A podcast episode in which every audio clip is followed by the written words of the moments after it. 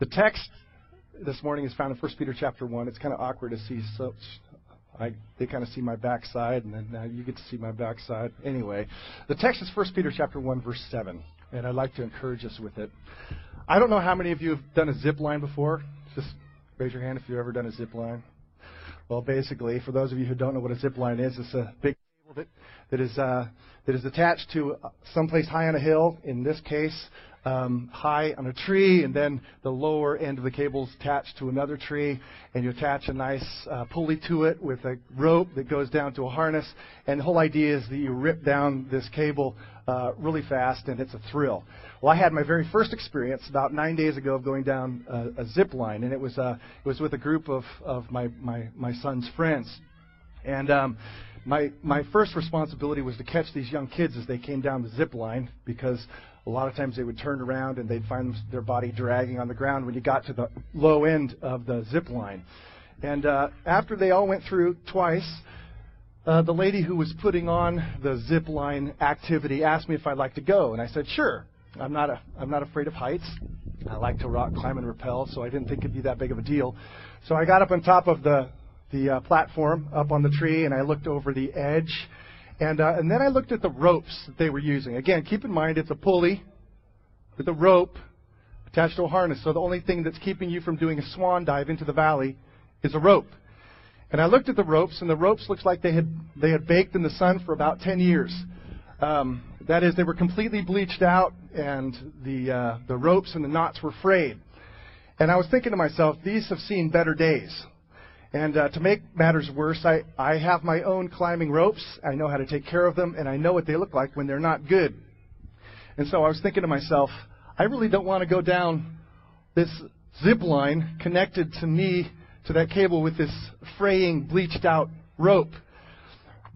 So I asked the lady, I said, uh, Do you really think that'll hold me? Because we've been shooting 70, 80 pound kids down this thing, but here's a guy that weighs over 200 pounds. And she assured me, she said, No, I, I know it'll, it'll hold you up um, because we have them tested every year. Now, be perfectly honest, I probably would have walked back down the ladder off of the platform if I could, but I knew my son would think I was a total pansy.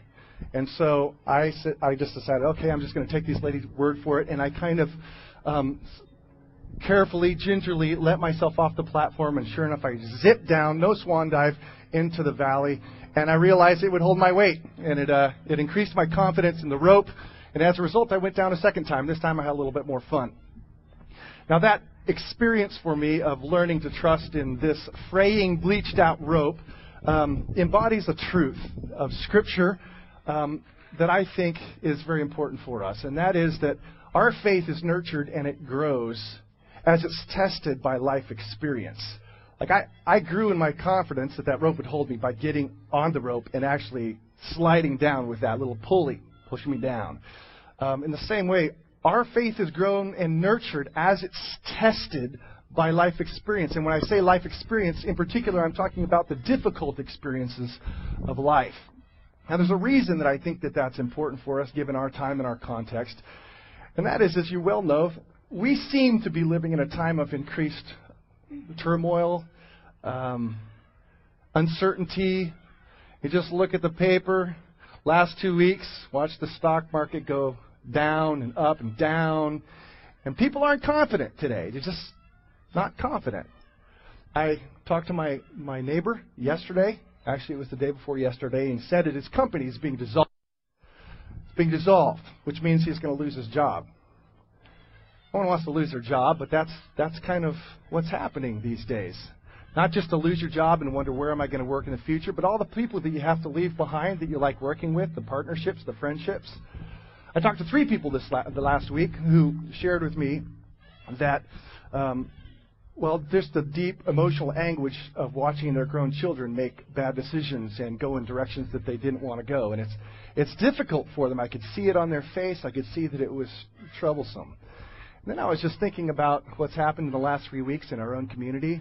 Um, there's been layers of tragedy. We've had everything from murder to suicide. And it just seems to me that we live in a time of increased uncertainty or uncertainty, um, of increased stress.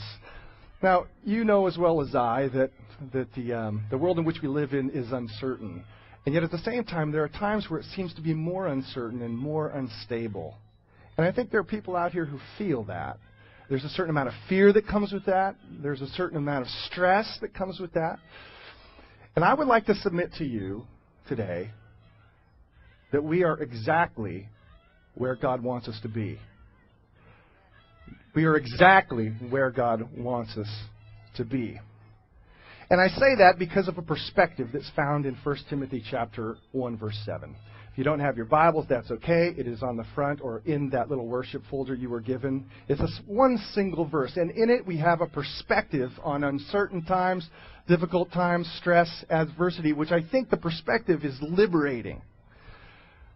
1 Peter chapter 1, and I'm going to actually begin in verse 6.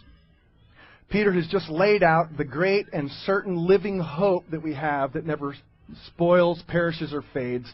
And after he has talked about this hope that cannot be taken away, he says this in verse 6. He says, In this you greatly rejoice, though now for a little while you may have had to suffer grief in all kinds of trials. That is, he says, In this you greatly rejoice, namely in the great hope. But then he goes on to talk about what's going on in the present circumstances of their lives, namely that they are suffering grief in all kinds of trials. It's an interesting verse because you have joy and grief wedded together. That is, they are presently rejoicing because there's this hope that can't be taken away. That there is, for the Christian and the believer, there is a happily ever after that will come, in which God will personally and tenderly dry every tear from from our eyes, a time in which we will see Christ face to face, a time in which there will be no more uncertainties. And that hope that's certain and living, that will never fade away, that's kept for us, allows us to rejoice in the present. I mean, if you know the best is yet to come, you can still rejoice. And yet at the same time, that doesn't negate that we feel grief and we feel a sense of suffering amidst that joy. And that's what Peter's talking about. He says, In this you greatly rejoice, though now for a little while you may have had to suffer grief in all kinds of, of trials.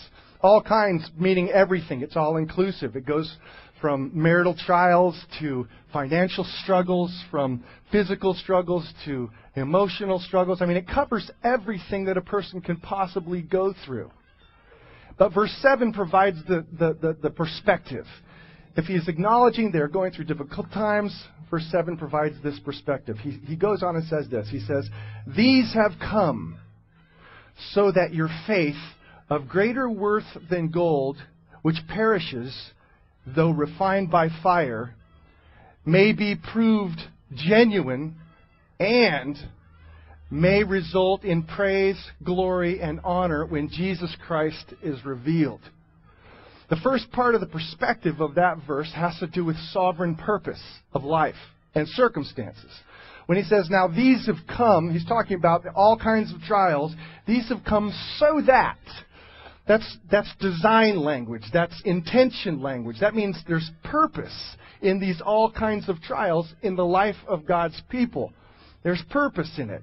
Ultimately, there, it is not a random act. It is not an aberration of coincidence that you go through difficult times.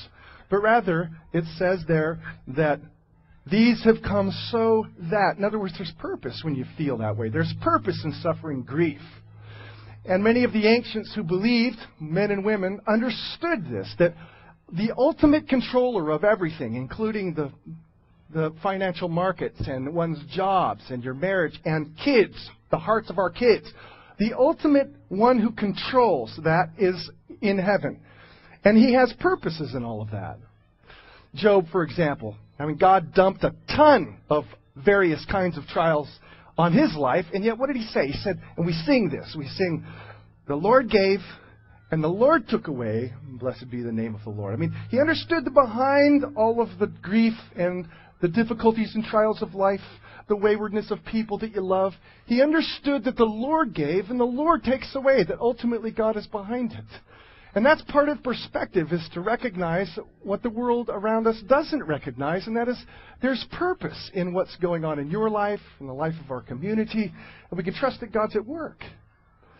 By the same token, if we leave it there, then God sounds a bit like a masochist.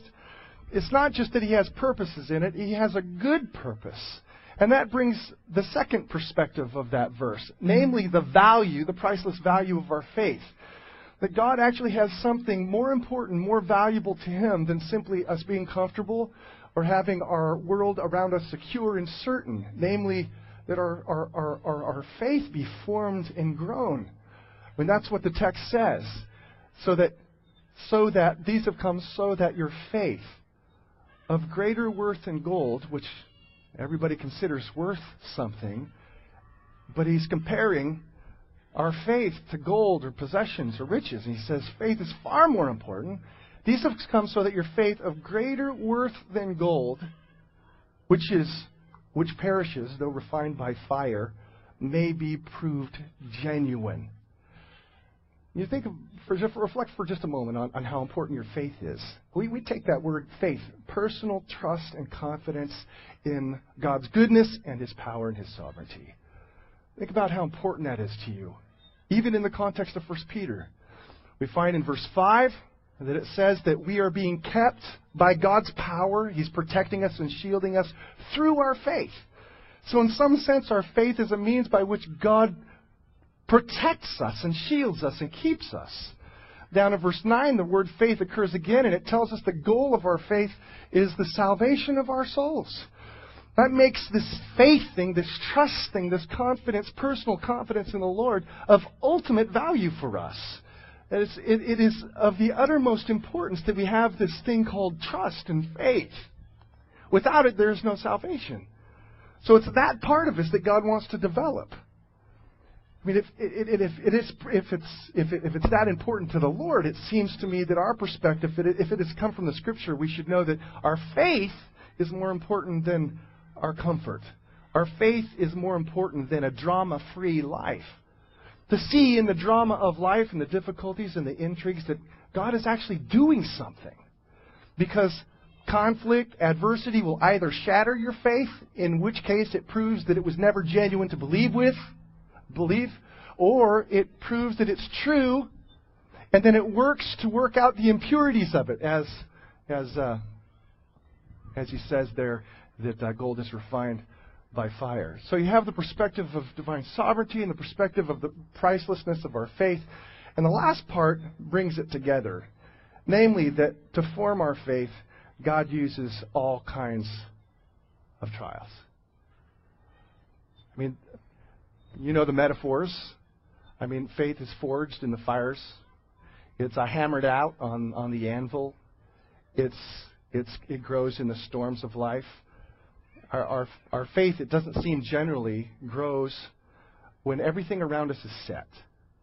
When you have plenty of money in the bank account, when you know that your retirement's going well, the car is running well, your family's doing well, your kids are doing great, the house is in great shape, when everything's perfect around you, faith tends not to grow. It grows stagnant. I came across this quote a while ago that, that has stuck with my mind, and I want to leave it with you.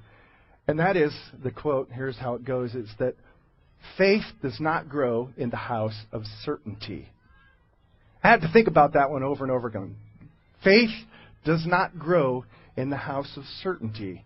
By certainty, the quote means having a life that's perfectly laid out and secure because that kind of certainty oftentimes breeds a sense of, of self um, sufficiency. Uh, it gets us to trust in the things around us rather than trust in the only true foundation of our soul and our life and our future, namely God. And so God will pull those things away in effort to get us to trust in Him. He pulls things away and, and, and brings adversity so that he can say to us, in effect, Are you going to trust me with the heart of your children? Are, are you going to trust me with your finances? Are you going to trust me with your future? Are you going to trust me with your health? Are you going to trust me even with your death, which is the final trial that all of us have to go through? Are you going to trust me? It's a kind of thing, this faith thing, is, that's different than theory, and you know this. Back to the rope thing. Again, I can know in my mind that I have a climbing rope called an apex rope made by New England Ropes. I know that it has a gravitational impact ratio of 2,113 pounds. That is, it'll hold a small car. But simply knowing that fact knowing the theory and knowing how the rope has been tested in the laboratories is different than me backing over a 160 foot cliff, entrusting my life to nothing more than a little piece of rope that's scarcely bigger than a piece of licorice. That requires you to put your life on the line. And so when God removes those things from us, or He brings those trials, He's working. And that's the encouraging part. That's encouraging for me because we oftentimes think when um, when the trials come and everything's kind of seems like it's going downhill and we're having difficulties, it's usually those times where we're thinking, Lord, where are you? Uh, have you abandoned me? Have you forgotten me? Because all this bad stuff is happening in my life all at once. The irony, however, is that it's precisely when things aren't going well that God's doing some of His deepest work in your life and to know that He is actually working on your faith and cares about you enough to develop and forge and nurture this thing called faith in us. And that's the encouraging part of living in a time in which there is uncertainty. God hasn't abandoned you, He hasn't abandoned us. Um, if there are difficulties in your life, they don't feel good, and this perspective doesn't take away the grief or the pain.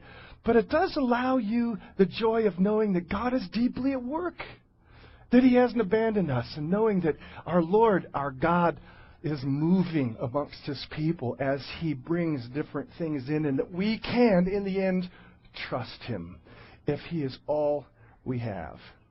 And it's my prayer today that despite the uncertainties of life, that we will rejoice in the fact that our God loves us enough to care about our faith and that knowing that, as we're in this park under the warmth of the sun, that we will rejoice and give thanks to our God who loves us and uses all things to the benefit and the good of his people who love him and are called according to his purpose. Amen. That wasn't too long, was it?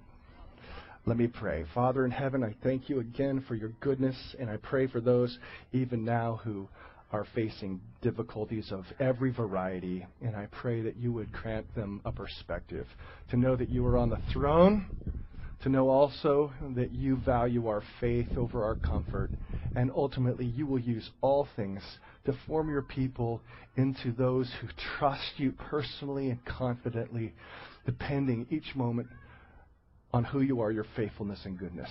Thank you, Lord. We worship you and we give thanks in Jesus' name. Amen.